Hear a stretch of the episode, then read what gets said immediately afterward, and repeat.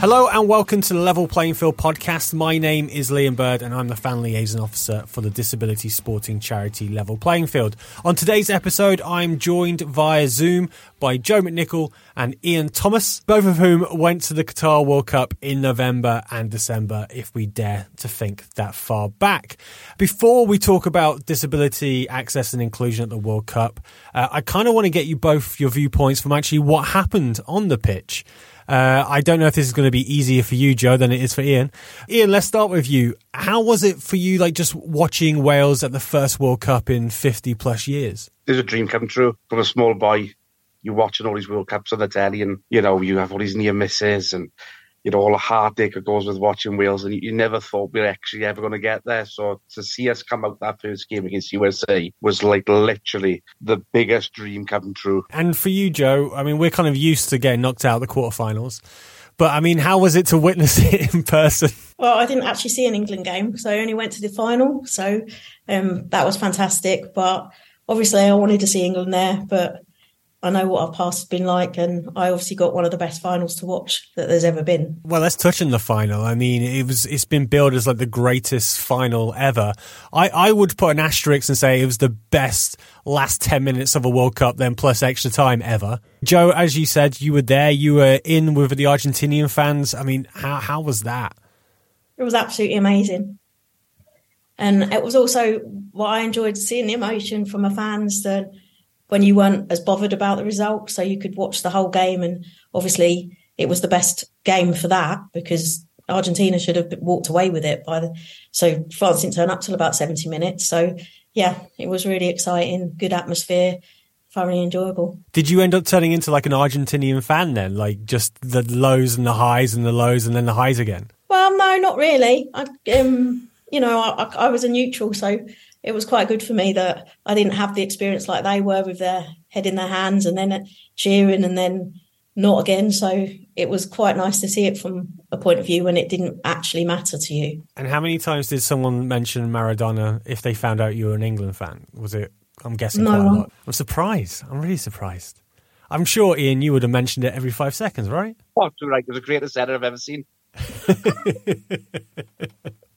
so uh, let's talk about the access and inclusion side to, to, to tending this World Cup. Ian, you were back in the podcast in November, just a few days before flying out to Qatar for your first ever major tournament.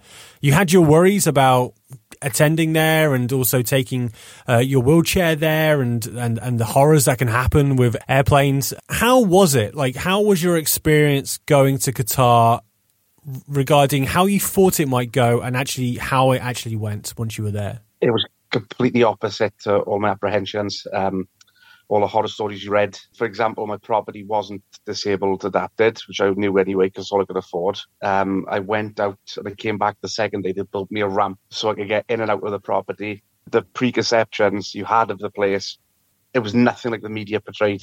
From the moment you got there, they couldn't do enough for you. Like the, um, they get a bus. If I was waiting for a bus, they they get a disabled bus from me within five minutes at most, ten minutes. So there was always always someone there to help, always someone willing to guide you in the right direction. I mean, compared to what we were told and the media and things, it was it was like night and day. To be fair, you know, from the moment I got there, my chair came off all right, which was good. I mean, genuinely, it was like I said, the best experience of my life. It was bizarre because I was very apprehensive, and I got a completely. It was it was completely unwarranted. To be fair, like, like you said, there wasn't a lot of information before we went, and then um, once I got there, the infrastructure and organisation in place was just out of this world. Well, we'll talk about the stadium in a second, but Joe, I'm kind of interested to get your point of view as well, because as you said, you went over for the final, so you were watching the tournament from the UK. And if you were watching it in the UK, the, the coverage was critical of Qatar and, and, in my opinion, quite rightly so. Did you have trepidations going over um, before the final? And were you talking to anyone else who were out there who happened to be disabled? I didn't really speak to anyone, um, but I bit the same that um, the information was hard to find. Um, but I did send a few emails to like local taxi companies, to the hotel I was staying at, and they were any questions I answered, they were all really great and gave me all the information. So I was all set, and Uh, as you know, I travel the world, so I've been to a lot of countries, and I actually did find it was one of the best. I mean, the airport was fantastic. Didn't have to wait for my chair. They took me right through, took my bags, and then when I was out of the airport, went to the taxi rank, and they had three wheelchair t- taxis waiting. So I just got straight in a taxi to my hotel, which you know, I've been to places in Europe when I've waited an hour for a wheelchair taxi.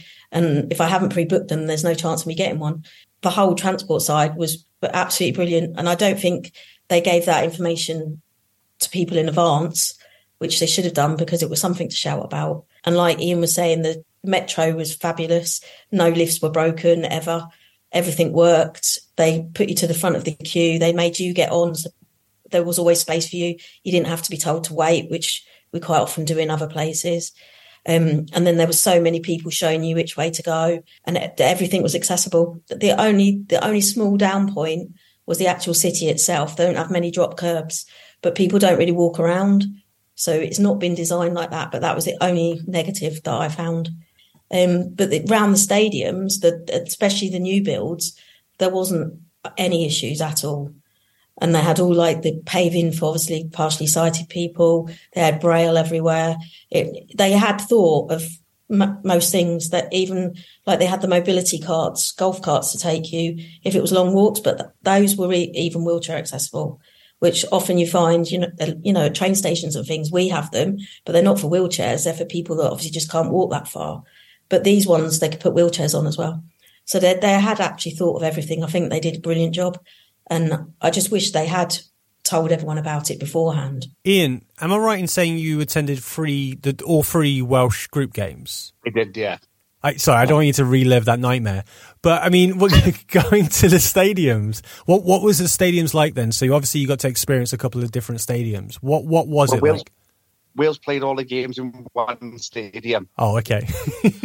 I went. I went to a couple of other games. Um, in terms of access, I did seven of the eight stadiums, and every stadium was accessible, easy to get to. The only one, the Al Bayt, that was they, they built seven quite close together, and they built one right in the middle of the desert, about 20, 30 miles from anywhere.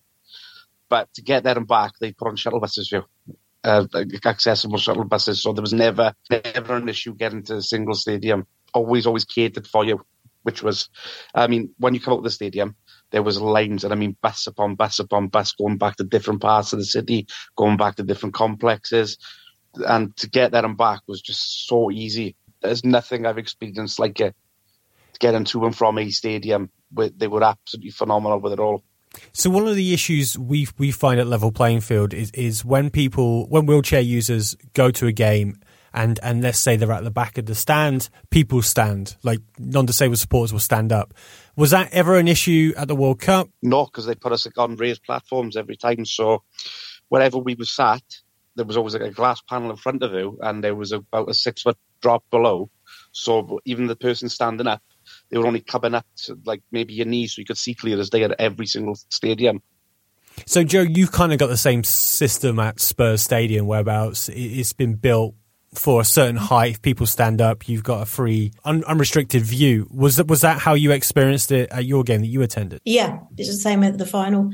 Um, they, some fans even stood on the seats, and I could still see. Let, us talk about then the, the, the stewarding. I mean, how did you find the stewarding at the game? Did you feel that everyone was educated regarding disability? Was it something that you just didn't interact with, so you, you wouldn't know? well, I found the stewards really helpful, and there was a lot of them.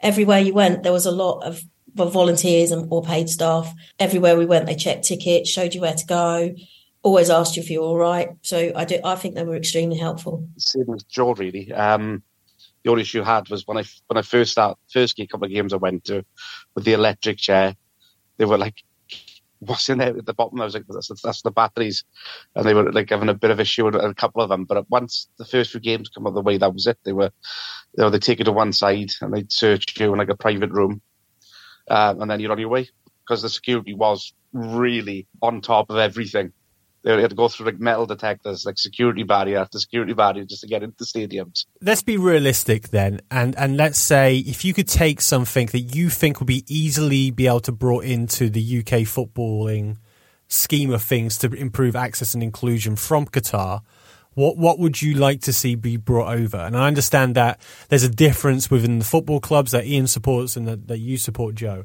But let's think about it in general. What what would you like to see brought over that, that you think can't be restricted because of costs? Let's say. Um, I'll come to you first, Jo. I just think it's more education, really. You know, showing people have have, and especially stewarding the staff and having the extra people that show you where to go, and you don't have to get in the queues because you know everything takes longer. Like Ian was saying, when you go through security, you have to be searched. Um, your whole chair searched. It takes you about three times as long as an, an average person going through to skip queues, is one a better word. It, it helps with the extra delays we get. So I do think that's really handy because it, there were separate entrances, but you could go in any entrance. You didn't have to go in the set entrance. And for you, Ian? What I'd like to see over here, which over there was a phenomenal, is the viewing platforms at every stadium because, you know, I go to games at a ground level and it's like, it's hard to see the game. You know what I mean? And at these stadiums, amazing because you've seen every blade of grass, which I'd love to see that being brought over. But like Jo said, we can learn can learn a lot from what they did and maybe introduce it across the board. If I was going to be a cynical person, I would say that Qatar had all the money in the world and that they could use this money and they could create this modern experience of disability access on the back of without getting too political, back of low paid migrant workers for a month long tournament where particular sections of society were excluded due to laws in their own country to offset that I think that they possibly used disability and pushed it forward more than they would at any other tournament. So therefore, disability was front and center. We, we saw wheelchair users come out as, as match day mascots, something that I don't believe that we've seen before. Blind and partially sighted, every single stadium was covered with audio descriptive commentary. There were sensory rooms in every single stadium. Listening to you two, it sounds like accessibility wise, it was fantastic do you think there is a point whereabouts FIFA purposely pushed disability front and center to disguise everything else that was going on? I don't believe that.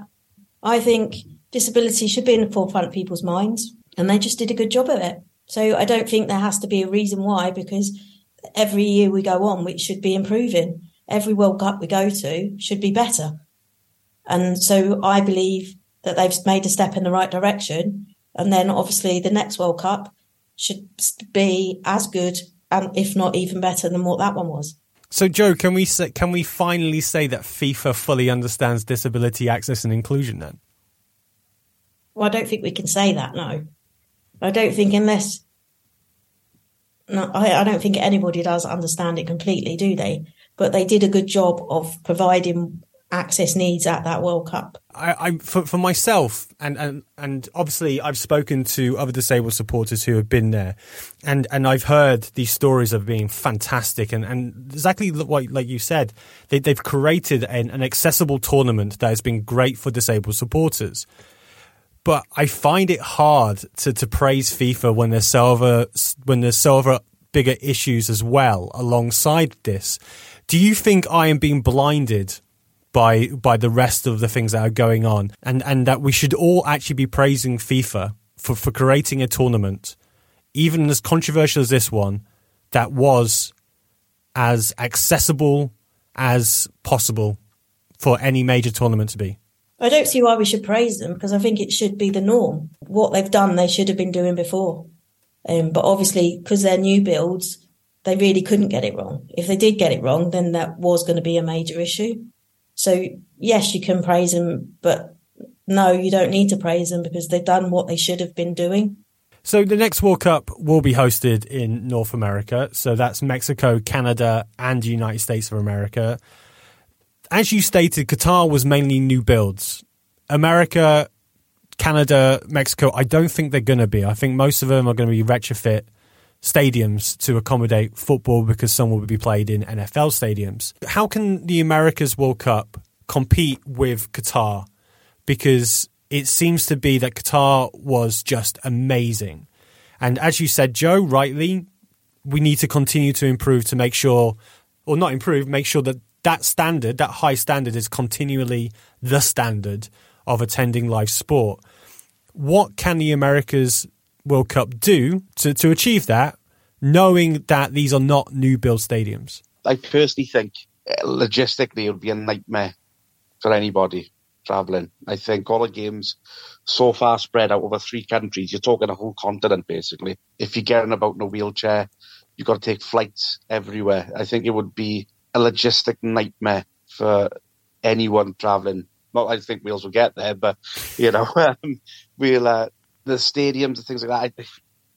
They, they've they've got the blueprint basically from Qatar, and they, they just literally have to put in the same effort, and even if they have to adjust the stadium slightly to make it completely accessible.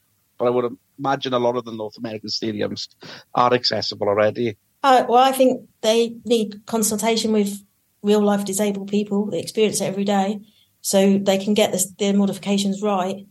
And whatever they do is left as a legacy rather than just a modification for the World Cup as I said before, we've said obviously the metro was fantastic in Qatar. So I do think they need to look at transport and make sure that that's spot on. But it's just talking to people and getting it right because you can easily add a sensory room. So all these things that were there, they need to ask. So they just need the feedback from this one and have the, they've got four years to do it. Do you think any tournament that decides to bid for the World Cup, there should be minimum standards regarding disability, which includes restricted, unrestricted sight lines, transport completely accessible, and sensory rooms and changing places need to be included in these stadiums? Jo. Yeah, absolutely. You know, if they want to hold it, then they need to provide it for everybody. Personally, I think that not just the World Cup, any new stadium, that should be a legal requirement. You know, to put these things in place because we want to see the game you know, once one at ground level you can't. And I think every every new stadium, whether it be a League Two team, whatever, they should be able to cater and put these facilities in place, included in the build. And I think that would go a long way in, in towards alleviating some of the issues which we've had over the years. So, last thoughts on the tournament. Um, I'll come to you first, Jo, and then I'll come to you, Ian. I, well, it was just a fantastic experience. I don't think there'll be another tournament like it. Everybody in one place, all the different cultures, all the different people, the infrastructure, everything being so close together was just outstanding. I just think that was a once in a lifetime tournament. I don't think it'll ever be repeated.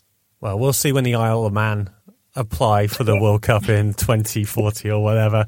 Um, thank you very much uh, to Ian and Jo for, for joining me. If you did visit the World Cup and you would like to provide feedback, you can visit our partners CAFE, who are the Centre for Access to Football in Europe. Um, you can drop them an email using info at cafefootball.eu. So that's info, I-N-F-O, at cafefootball, C-A-F-E-F double dot EU. Thank you for listening. Thank you to Jo and Ian for giving up their time to talk to me. We'll be back soon enough. All the best. Bye bye.